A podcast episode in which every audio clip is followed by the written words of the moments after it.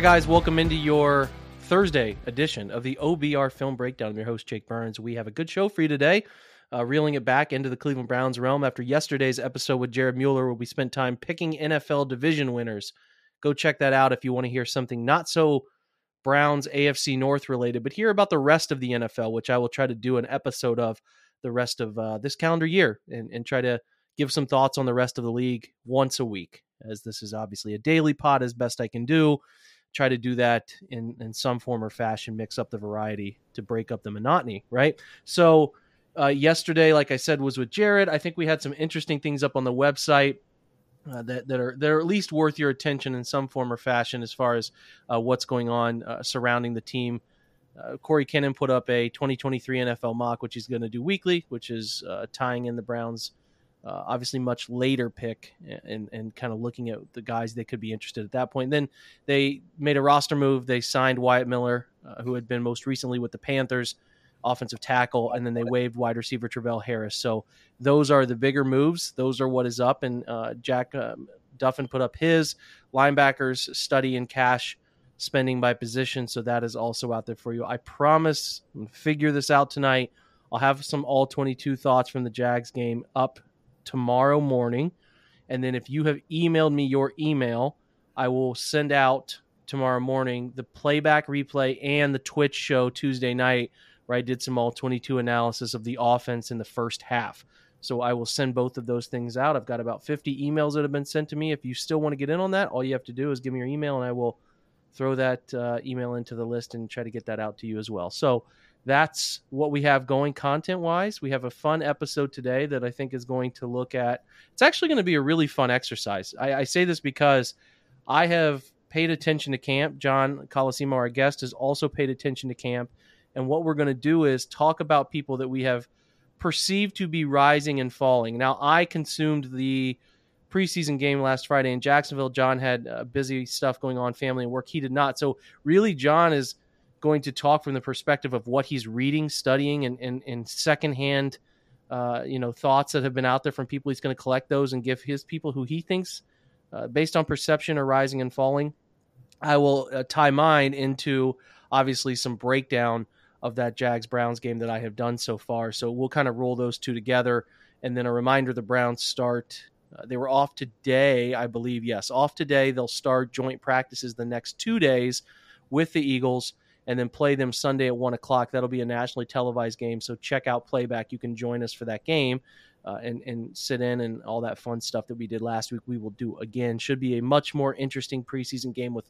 I know the Eagles have confirmed a lot of starters are playing. As we sit here recording this podcast at 9:53 on Wednesday night, uh, Deshaun Watson's news. Although there are several rumblings, a lot of smoke about some sort of settlement being reached today. There was a lot of noise. Maybe we get an answer on Thursday. So you might be listening to this pod and already have an idea of what the NFL decision has made. But it feels like there has to be a decision made, especially by Sunday, because running him back out there again, but also for the sake of the Browns and some key decisions that are looming, and we're going to talk about this in a little bit, they have to have an idea of where cap space structure looks like this year and what it'll look like in the future how all of that intertwines and how it might be holding some things up. So, like I said, we'll get to that stuff here in a little bit.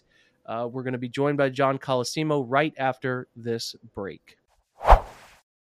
We're driven by the search for better. But when it comes to hiring, the best way to search for a candidate isn't to search at all. Don't search, match with Indeed.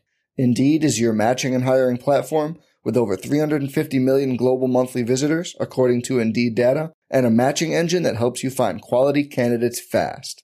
Leveraging over 140 million qualifications and preferences every day, Indeed's matching engine is constantly learning from your preferences. Join more than 3.5 million businesses worldwide that use Indeed to hire great talent fast. And listeners of this show will get a $75 sponsored job credit to get your jobs more visibility at Indeed.com slash BlueWire. Just go to Indeed.com slash BlueWire right now and support our show by saying you heard about Indeed on this podcast. Indeed.com slash BlueWire. Terms and conditions apply. Need to hire? You need Indeed. So excited to have John on. Took a little bit of time. John, what's happening, man? How are you? I'm doing good, Jake. Um, you know, um, summer's going fast. Um, starting to get uh, a little cool in the mornings here. I'm, I'm um, sprinting as fast as I can to finish my uh, brewery fam cave in time for uh, football season. So that's what my main focus is on. But uh, I, I have dug the cooler mornings here in the recent week or two it, it I noticed it. I said it to my wife today. Like it feels like fall out here. You know, it's not it getting does. overwhelmingly hot. Summer just just just a blink of the eye. It's over because you're really you're looking so forward to football season, and you're like, I can't wait. And it's like, man, but then summer's gone. It kind of sucks. So you're always walking that tightrope between wishing time away and and and then uh, and then also wanting it to be the season that you love the most, which, you know, most of us, if you're listening to this pod, is probably football season. So let's do this. The exercise I explained before we came back from break ties into things you have heard, perceived, and I explained your situation, explained mine. Uh, I'm going to give some of the th- the three guys who I think are rising, and then you can give me guys who perceptionally you think, based on reports, are rising as well. And you might agree with some of these, but these are guys that I have noticed. D'Anthony Bell is a, a youngster who's having a really nice camp as a box safety. I think he's doing a fantastic job in the uh, in the preseason game. He had uh, he had a punch out fumble, which was really really enjoyable play to watch. There's a miscommunication on who was covering the flat and the stick, and I, am thinking it was his mistake uh, actually. But he actually what he did so well is yeah, a mistake was made, but he was able to run underneath that uh, you know tight end who's former Ohio State tight end there. I think it was. Um, Farrell, uh, he he ends up punching that thing out, creating a turnover. So you love to see that. And then he made a nice cut in uh, six yard TFL on a on a simple down block scheme where he just beat the wide receiver to the point of attack. He just plays very aggressively. A reminder, he's like six foot, six one, 215, 210 in that range. Plays a, a, really nice down the line position in terms of up close. Now he's a rookie, but he's 25, so he's older. Uh, came out of West Florida, obviously very uh, under under under uh, evaluated type of player. Uh, but then following that in camp, uh, I saw a seven on seven clip where he you know makes a great play, jumps a slot route and, and picks off Jacoby Brissett, and it's a, it's a pick six. Or it might have been Josh Dobbs actually. I think it was Josh Dobbs, but it seems like from everything I gather and his performance, he has been playing really well. So he is rising to me to the point that maybe he's not a 53 edge of the 53, but at least a practice squad guy with a real chance to to come up and get some time in, in, in games if injuries become a factor. Jerome Ford's my second one. I don't think it needs to be explained all too thoroughly. I've talked about it this week on comprehensive recaps. Uh, just again, a really fluid looking running back in a system that I think seems to fit him well. Uh, he had a little bit more burst than I was anticipating. Looks so comfortable running routes. Caught a touchdown, caught a hitch that he turned into a 14 yard gain. And I always talk about, man, if you can catch the football at any depth from zero to five and create 10 yards, uh, on on a semi regular basis, you're going to be in the NFL for a long time. Those are plays that, that, that stand out like crazy. I mean, creating yards and and I call it a phone booth, man. The NFL, everything's so compact. The athletes are so good. If you can make people miss in space, you are going to find long careers. And his ability that, that was one of the things Josh Gordon was yeah. fantastic at. You know what I mean? Yeah.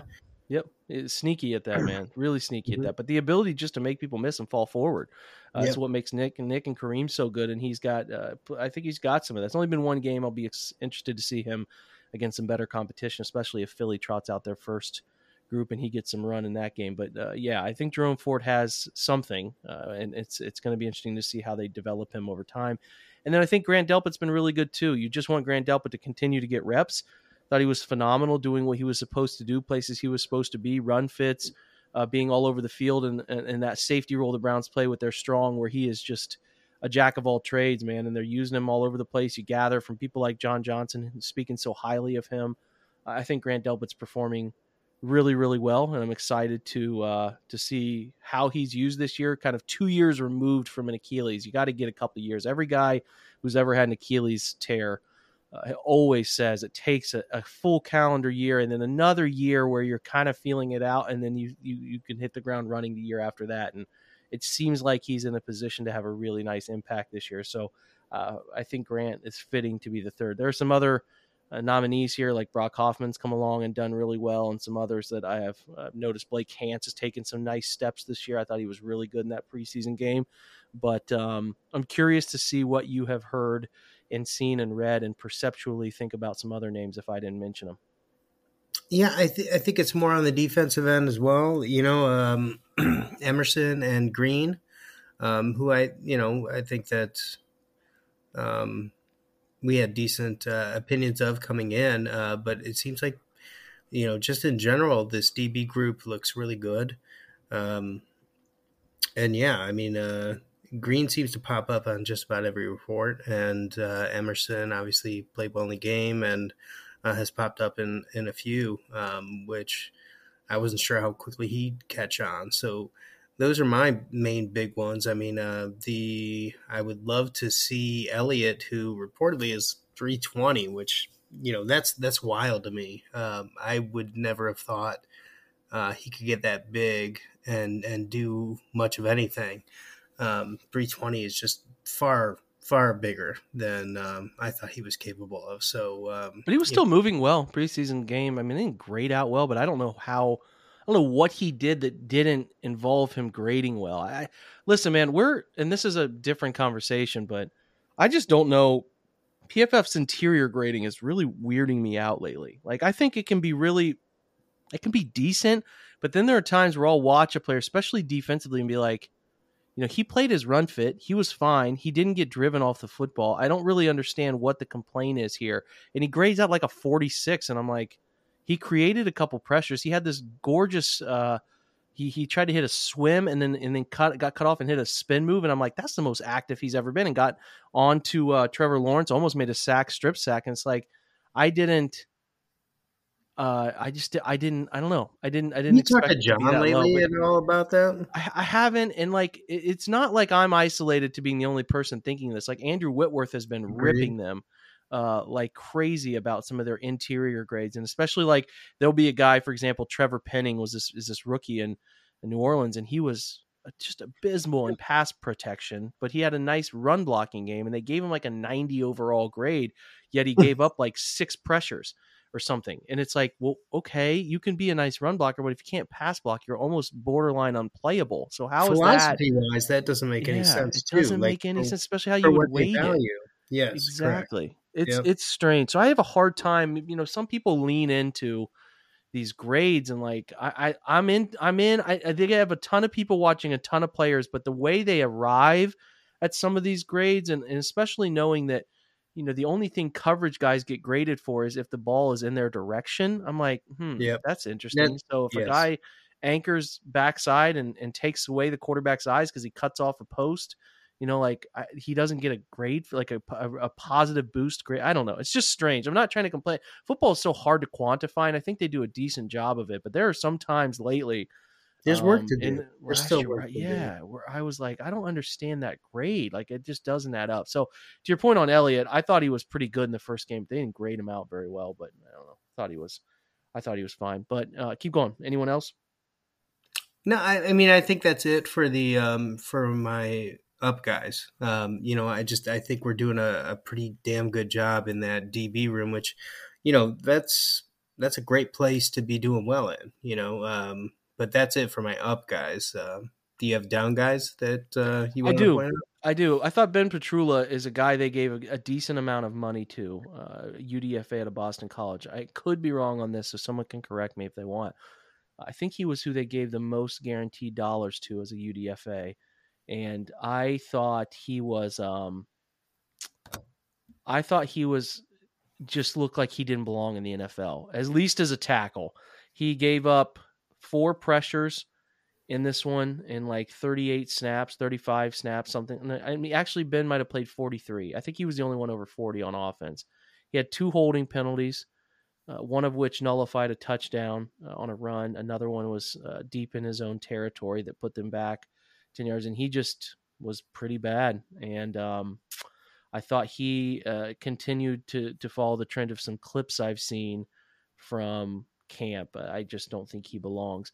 The other two are kind of easy. Uh, well, I'll, I'll, the, the, first two are easy. Schwartz is the other one. I mean, I don't know what you can say. I think I'm not writing the guy off. I, I, would be stunned, and I really do mean this. I'd be stunned if the Browns let him go, especially consider now they had a deep wide really? receiver room and a bunch of guys who were you know dudes. I would be like, okay, I could I could see it, but to let a third round pick go after just one year because he has a rough training camp in year two is a bit much for me. Now, I know it doesn't miss me that he did not have a very good rookie year, uh, but I thought he had moments in his rookie year where I thought he looked like he was starting to belong, especially late in the year. So I saw a nice video of him tracking a deep ball, catching it in the end zone, retweeted that the other day. And can he make strides? Because he's his stock is down. It's as low as it's been. He's he's clearly going through the yips, just just generally catching the football. And um, you know, he's not a route nuance guy anyway.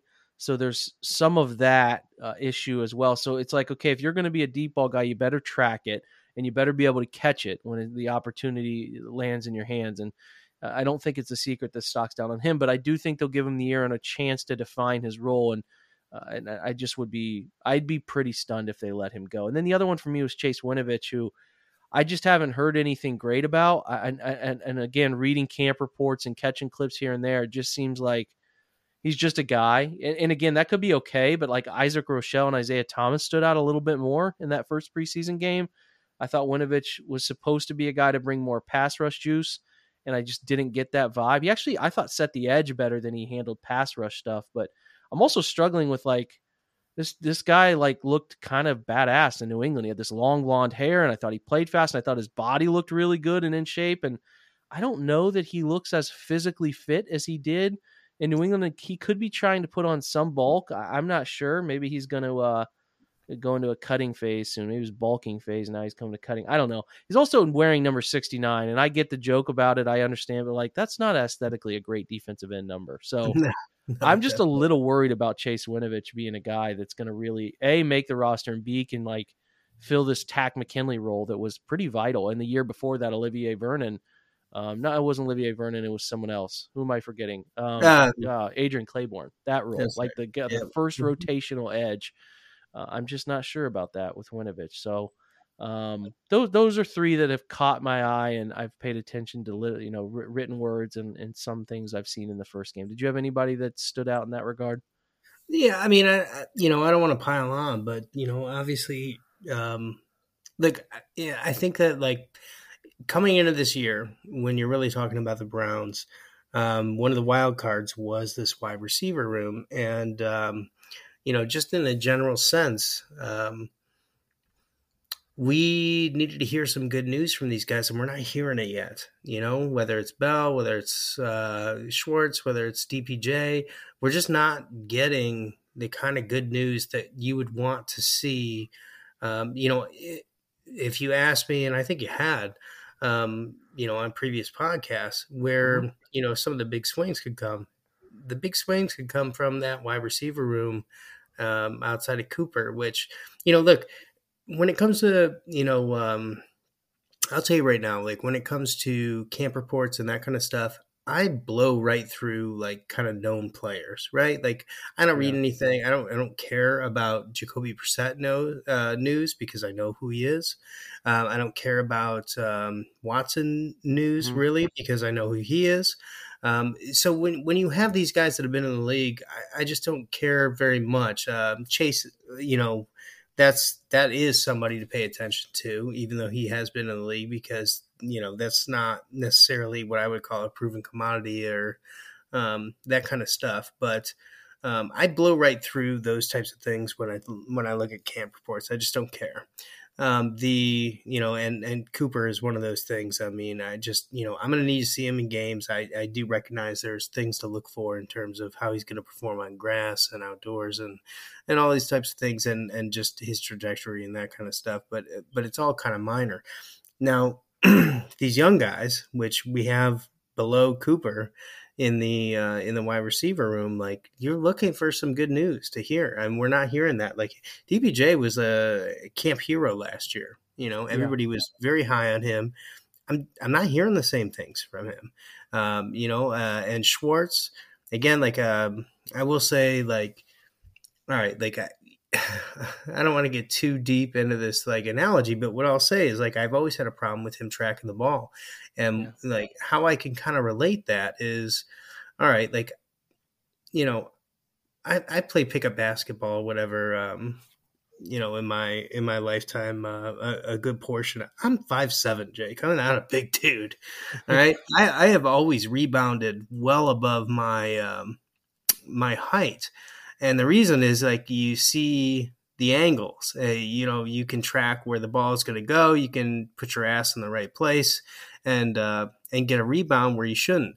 You know, like in the same kind of sense, like you know, I don't know how learnable, and I've said this, and I've gotten arguments on Twitter with people on this. I don't know how learnable that kind of skill set is. Either you can understand where the ball's going to go based on where you see it, or you don't. And um, that's always been my worry with that. He, I just didn't think he tracked the ball well, and uh, I hope that um, I hope that that is more a perception but I actually don't think it's a learned thing. Like you can get better route running and and things like that, but if you get to the NFL level and you can't track a ball well, I actually don't. I don't think like you know a thousand balls on the jugs machine is going to actually help you with that. If you if you're not seeing it like that, unless you've got like something where you know you uh, you need to get LASIK or something to correct some eye stuff.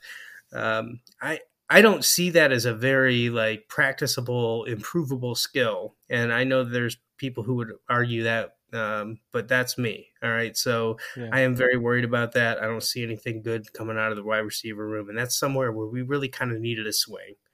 So um, those that's my biggest thing outside of you know the center position, just um, having some injury bad luck and those types of things. Like you know, um, we said like I think last time we were on, like I feel like the negatives are probably a little bit more impactful or something that you could kind of really actually draw something good from.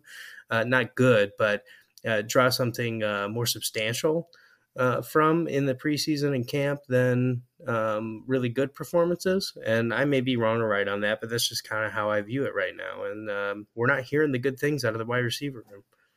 It's it's nerve wracking. You'd you'd honestly put David Bell. I mean, like, you, you, how could his stock be anything other than down? He hasn't participated yep. in enough. He hasn't played in a game, and, and, it doesn't matter really. I mean, it does matter. I mean, you, you as a rookie, you need every single especially a third round rookie, you need every single rep you can get, especially if you want to be a week one contributor. It might not matter last year too, right? Yeah, I mean that was exactly. the big thing too. It's it's getting your your foot shot when you're like trying to start a marathon. Like, exactly. Yeah. You need those reps mentally, physically, and it's like um, and really getting used to the speed of the game and all of that. So I, I had, he could do fine the next two games and it could all be okay. But at this point, as we sit here on August 17th, you're like a little bit worried about a guy some people try to pencil in as a really important player. We'll be able to tell about Schwartz whether the Browns think the long term tracking ability can alter. Uh, you know, uh, it, whether they keep him or not for a while. The thing that's making me nervous is like, okay, I get it. The deep tracking could be tr- tricky, 50 yards downfield, running full speed. Maybe that's something he never gets great at, but you got to catch a slant. I mean, the first one's a miss, yeah. miss catch on a slant. The second one's a scramble drill where he's kind of coming back toward the quarterback about 15 yards away. Like, you got to catch those simple things. If you can't catch those simple things, that's where we're all in this stage. At least for me, it's not fire him, cut him. You know, everybody wants to do that, but right. I'm like, that's what I'm saying. You know, that's what I'm, I'm like, I'm like, I'm now concerned. I thought, okay, it's fine. We'll yes. figure it out. So I'm concerned. So hopefully that rectifies, and that kind of ties into our next point. So let's um Let's take a quick break, and then we're going to close on a topic that I think has a lot of relevance to the situation uh, hanging over the Browns' head right now. We'll be right back after a quick break. Word from our sponsors. So John and I were talking about this a little off air, and I wanted to bring this into the show because I think it, I think it matters to philosophically think about where the Browns are. I was listening to a podcast the other day. Uh, Mina Kimes and uh, Bill Barnwell went through the AFC North, and they talked about Cleveland, and they were like as convinced as could possibly be about this idea of trading for Jimmy Garoppolo. And I think Jake Trotter even talked to Barnwell, he said, uh, in his uh, and Barnwell's show, and had mentioned that if it is a longer than six game suspension for Watson, that they are going to seriously entertain bringing in uh, Garoppolo, which I have gone over this, what I would do, the similar trade to Baker Mayfield, where the, the 49ers pay a substantial portion of it. We've gone through what that trade would look like.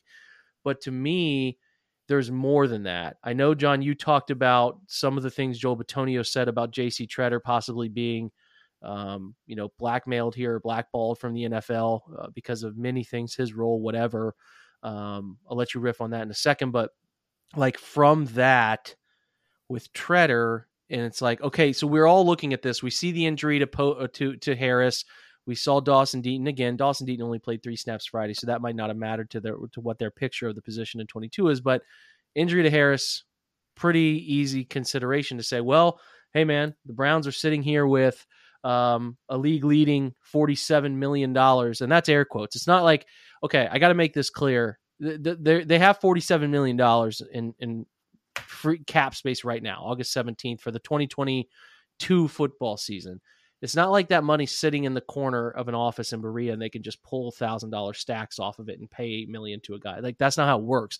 That money is tied into a lot of different things. If you look at the Browns, they're one of the best, uh, not the best, but the highest active spending teams in the league. So that cap space they have created and manipulated is oftentimes tied into void years for the future. It's tied into being a rollover way to pay off those void years, and it's tied into guys' salary cap numbers jumping and being able to fit those numbers in because maybe your number uh, total salary goes from 220 to 240 for a year and you can fit those guys in and then you can manipulate later. There are so many um, uh, you know think of a, a, hub and there's all these branches that go off in different directions.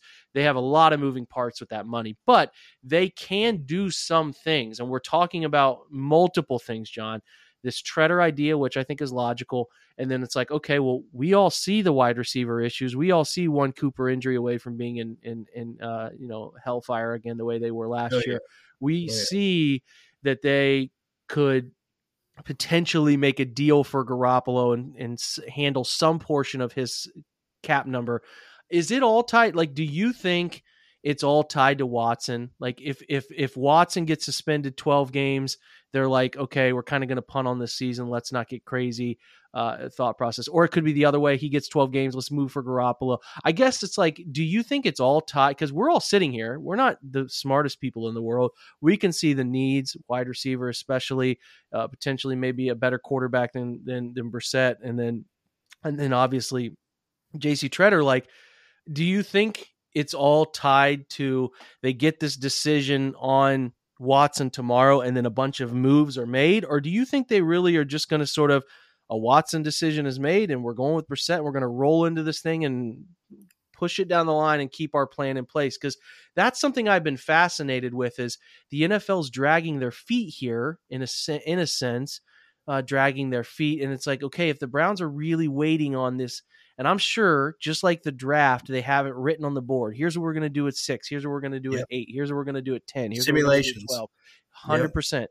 So, like, I guess I'm asking for what you expect. Do you think if the Watson, I have put the baseline at 12 games. I, I cannot see a way they they don't appeal this suspension and move it to less than 12 games because that also covers the Texans game that there's been buzz about forever. They don't want him involved in. So I'm operating under the idea it's 12 games to an indefinite year long suspension. So, do you think they're going to make some moves after this, or should we all expect them to just sort of sit tight and and uh, play it out? I guess I'm asking for your hunch on that. Yeah, I I very much um, think it is um, 100% hinged on that. Uh, when you think of the quarterback position and how they evaluate that um, from a WAR perspective, uh, you know, wins over replacement. The um, for guys that aren't um, um, used to that stat because they do play it close to the vest in terms of like P- PFF and stuff. It's not really readily available, but the quarterback position is such a huge swing in in wins over replacement that um, I think that um, yes, I, I, think it really is tied to this, and I would expect the Browns to um, have a lot of these situations already figured out. Like you said, the permutations of uh, what they could do at different positions given what opportunities they have. Um, yeah, I think once the Watson decision comes down, whatever that might be, um, the Browns have a lot of money invested in competing. Um, so I don't think that they're gonna hang tight outside of a you know, you know, I wouldn't even say like even if he's gone for a year, then then that just might the make the Jimmy Garoppolo move a little bit more um, of a priority for them. So yeah, I do think like it's a is a big thing for them to get a, a, lot of things sorted out. As soon as you find out how many games you're going to have Watson for, then you can talk about how important is the center position, how important is making a move to get a different quarterback, because we absolutely know who uh, Jacoby Brissett is. We absolutely know who every other quarterback on this roster is. Um, Dobbs, there's there's really not any kind of mystery um, in terms of who they have. So once you know what you have in Watson, um, in terms of the 2022 season, uh, I think that all the dominoes fall from that. Whether it's JC, whether it's um, you know an extra wide receiver for the room, what level of wide receiver might you be willing to bring in? Um, how much of a drastic move, move you might be able to make at quarterback in terms of Jimmy G, because that is you know that is relatively drastic. You know, going and trading for Jimmy G is um, you know that's uh, a hefty um, stopgap move, right? It's uh, nothing to be sniffed at. So yeah, um, quarterback, wide receiver, center. Um, I think all of these things do flow off of the um, Watson decision, and I, you know, you might be right. Um, I, you know, I've heard all the same things as you have uh, regarding the Texans game. That's still never made any sense to me. Um, why that would be a big deal, um, but you keep hearing about it, and so you have to give weight to it. So, uh, do I think that they would settle for like an extra two games? Because obviously, um, Watson's team has floated like this. We'll accept eight games. Um, and it feels like this weird little uh, half open negotiation about what will and won't be accepted. Um, 12 games, uh, eight games, 10 games, whatever the case may be.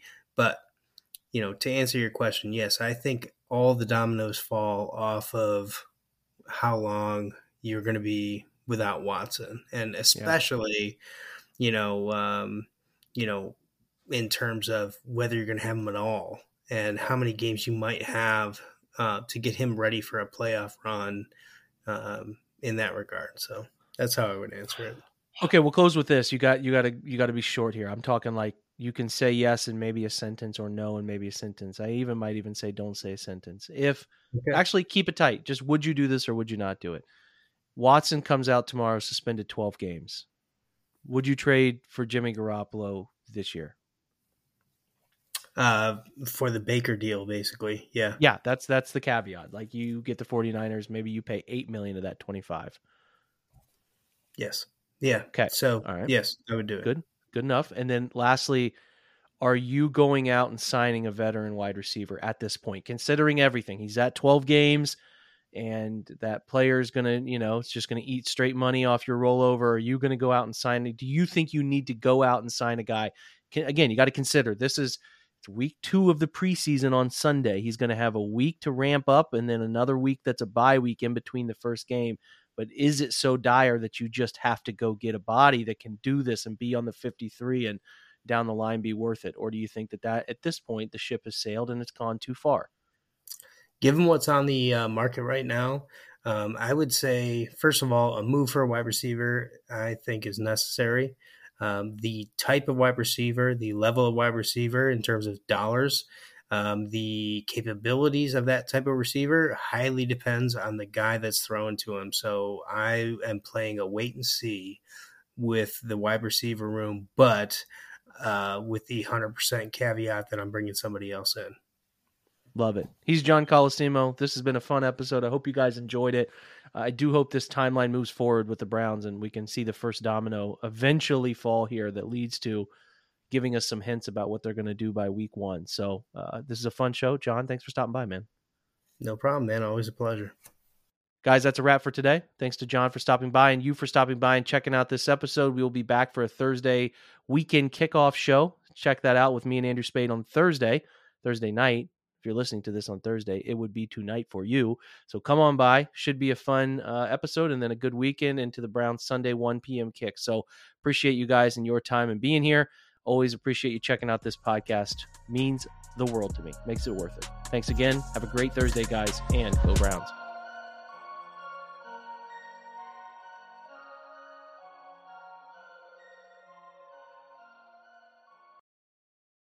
I'm Mark Chapman. Welcome to the Planet Premier League podcast. Each week, Cesc Fabregas, Nedum Onuoha, and myself talk all things Premier League. As a player, you don't have time to talk. No. You don't have time to make a plan. You just need to deal with wave after wave after wave. We watched Coach Carter, and he said, "Oh, afterwards, the game's just about doing this for your teammates." And I remember looking around halfway through the film, and half the squad was asleep. Planet Premier League. Listen wherever you get your podcasts.